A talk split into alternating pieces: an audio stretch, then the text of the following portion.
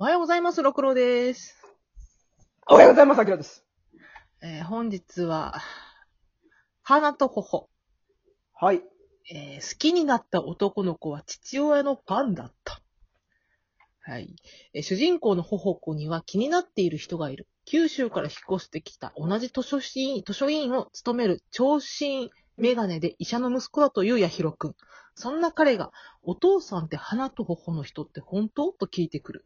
八尋くんは花と頬というミュージシャンの大ファンらしく、頬子の父親は妻子持ちだと公表していないにもかかわらず、そのことに気づいたというとんでもないレベルのファン。えー死後現金の図書室では筆談。頬子は文学、八尋は音楽。他愛のない質問や言葉を交わし、頬子は彼から教えてもらった音楽に触れる。頬子は自分の気持ちを知っていくが、彼はあくまで花と頬のファンであり、その娘として見ていることに、頬子は気づいてしまうのだった。という、えー、糸井圭先生の、一時期ちょっと話題になりました、ガールミーツボーイと言われている漫画。うんうんこれね、2回目なんですけど、一回目はお蔵入りしました。だいぶ昔、1年ぐらい前じゃない？そうだね、一年ぐらい前だ ?1 年ぐね。らい前に撮ったやつでも、私、その時ね、もう、生理痛がものすごいひどくてさ、うんうんうん。自分で話した内容も覚えてないぐらい朦朧としててんやん。わかるでそして私はあの時申し訳ないなと思った。いやいや、で、その時に、私思って、これ生理痛で人殺してる人いるやろなと思ってさ。絶対に思わん？間違いない。まず、生理痛と生理前の PMS で、うん。あの、ホルモンバランスおかしくなって、人殺してる人何人かいると思うねんな。わかる。あの、成立の時世界が滅びればいいと思ってる。そうそうそう。触れ、触れるものをみんな、みんなぶっ殺すみたいな感じやんか。そうそうそうそう。全員無に着せばいいと思ってる。ということで、お蔵になりました。花と頬のはい回でごそざいます。れを、ちょっと再チャレンジということで。一回目の時、アキラさん読んでなかったんですけど、読んでくださいまして、え、二回目です。はい。はい。これ私は読んだ時が、えっ、と、うん。岩井俊二の映画っぽいなと思ってんな。思った。てか、岩井俊二で映画化してほしいなと思う。あ、そうやね。してほしいわ。うん。うん。うん。して、するべきかなと思う。うん。でも私これええ主人公の二人にあんまり思い入れないんだよね、正直言うと。まあ、多分、六さん的には、花と頬の二人について話したいんですよ。お父さん、お父さん、だから、ほ子のお父さん、ミュージシャンのお父さんと、うんうその相方の、もぐちゃんっていう、小倉さんっていう、ちょっと太ってて、ヒゲメガネっていう二人が、うん私ものすごい好きなのね。多分ね、これ、ロクさんにも言ったけど、この作者の人ね、多分ね、この二人を書きたかったんだと思うんだよ。そうであってほしい。うん。いや、でもね、なんか思い入れが違う感じがする。ちょっと。でもそれでいいと思う。うんその書きたいものを書くために、その、か書かざるを得ない部分を先に描くって大事だと思うんだよね。うーん。うん。ももちろんこのほほこの気持ちもわからんでもない。あの、うんうん。明らかに、あ、お父さん目当てで来たなっていうのも、うん。なんとなくやっぱりわかるし、うん。ほほこが、じゃあ、やひろくんが好きだっていう音楽をほほこは聴いてんのに、やひろくんは一個もほほこの文学、好きだという文学を読まないっていう、この一方線、なんか一方方向？一方通行？交通行なところとかも、すごいなんか、あー、岩井俊二っぽいって言ったら失礼なのかな。うんでもすごく、うんそういった透明感がある漫画やなと思ってんの。そう、うん、うん。あの、私、その、前回、その、お蔵入りした方で、ロクさんから話を聞かされて、うん。ヤヒロくんに対する憎しみがすごかったの。そう、やひろくんのことをディスってたもんな。そうそう。あの、最悪だったのは、その、えっ、と、生理痛で辛いロクさん VS、ヤヒロくんが憎くて仕方ないアキラの構図がね、地獄絵図だったのよ。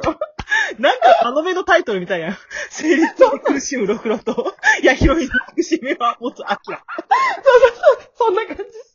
いや、私、その、その時は読んでなかったからあれだけど、その話を聞いた限りでは、ヤヒロくんが本当に許せなくて、うん。ファンの風上にも置けないと思ったの。あ、そっち？うんえ、だってそうじゃんだって自分の好きなバンドがあって、で、それを、その最新持ちだってことを隠してるっていう時点でさ、触れちゃいけないことじゃん、絶対に。うんうん。なのに、そのお子さんに接触して、で、それを聞かずに、こう、接するならまだしも、うんあの、ほほこさんのお父さんって母の、母、花と頬の人って聞くじゃん。聞いたね。こいつマジ、ありえないって思った。自分の推しを苦しめるようなことするファンはファンじゃねえよ。そ っていうのが第一。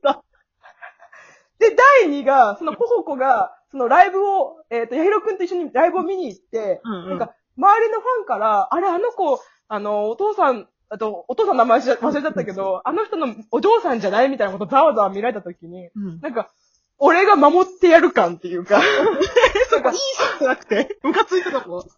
ポーコさん行こうみたいな。いやいやいや、お前のスタートはあれだからなって。言われたら、ヤヒロ君への見方変わりすぎ、変わってきた。ちょっと待って。ほんまマや。ジで？マナーの出せないファンやん。だだって、あの子はたまたま、たまたまホーコさんと仲良くなれたから、ホーコさん行こうみたいな感じで、かっこつけられるけど、あの、あの、周りの周囲のファンと同じだからな、お前っていう。ほんまやん。出した。ほんまやん。でも私はヤヒロクに対するヘイトがやばいもん。ヤヒロメイト。いや、ファンの風上にも置けないし、別にその、ホーコがヤヒロクのこと好きになっちゃったのはしょうがないにしろ、うんそれをなんかちょっと俺、人を好きになるのよくわかんねえだ的な、よくわからない、よくわからない自意識から、なんかそんなつもりじゃなかったんだけどな、みたいな。お前ふざけんなよ、マジでと思ったもん。その見方は新しかった。私てっきり、ほほこの切なさの方で私読んでたからさ。だだって、ホーコは完全に被害者なんだもん、完全に。単純に、うんうんそう、そのこ、話しかけてくれた男の子を好きになってしまって、その子が好きな音楽を聴いて好きになって、もっと自分のことを好きになってもらいたいなと思ってやりたいので、結局、いや、ヒロ君はお父さんしか見ていないっていう。悲しすぎるし、私、報われない人大好きだから、ホーコのこと、めっちゃ好きなのよ。ヤヒロお前だってね。そう、ヤヒロに対するヘイトがやばい。本当にお前、マジでふざけんなと。めっちゃおもろい。ヤヒロってと。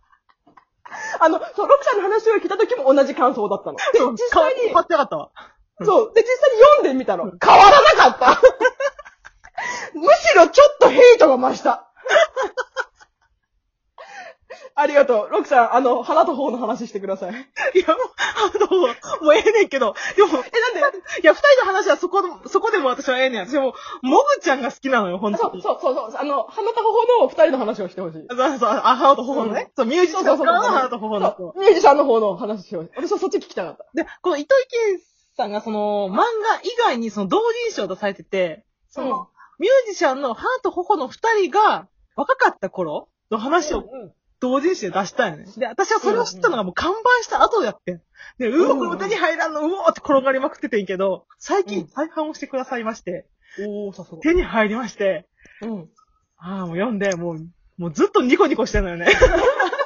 えっと、学生時代の話？学生時代の話もしてるし、もぐちゃん、私、あの、若い頃、シュッとしてたイケメンが、大人になって、ちょっとボテッとしたおじさんになるのって結構私好きなんよ。わかわかる？この変化、変化が好きなんよ。わかる。うん。で、若い頃あんだけ美美形だったのにとか、ジュリーとかもそうやんか。うんうん。ジュリーとかも昔めっちゃ美形だったのに今おじさんみたいなこと言われてるけど、私その変化が逆に好きなのね。わかる。あ、なんか、変わらないでいてくれるのもそれはそれでもちろんも嬉しいんだけど、ちろん。うん。変わってくれると、あ、あの人も人間だったんだ、みたいな感じ。そうそうそう どっちも楽しめるっていうね。わかるわかる。うん。ところが美味しいよね。そう。その変化を私がもぐちゃんがもうドンピシャにハマったわけよ。うんうんうん。で、もぐちゃんが、私ね、あとね、なんだっけ。すごい、これもこだ、こ偏った性癖やけど、うん。成人男性が、うんえっとね、魔女っ子アイテムを持ってる姿ってものすごいハマるのよ。あー、なるほど。これね、、あの、もぐちゃんが表紙、あの、同人誌もあんねんけど、その、楽園っていう雑誌で、ウェブだけで連載してた花と頬のバージョンもあって、うん。そっちの方でもぐちゃんが表紙、表紙だったかな？絵やったか書いてくれてたやつが、セーラームーンのステッキを持つもぐちゃんっていうのがあってんや。うんそれの時私、もうドンピ、好きと好きが 重なったコラボみたいな感じだよ。セーラームーンともぐちゃんコラボしたみたいな感じでやって、うんうん。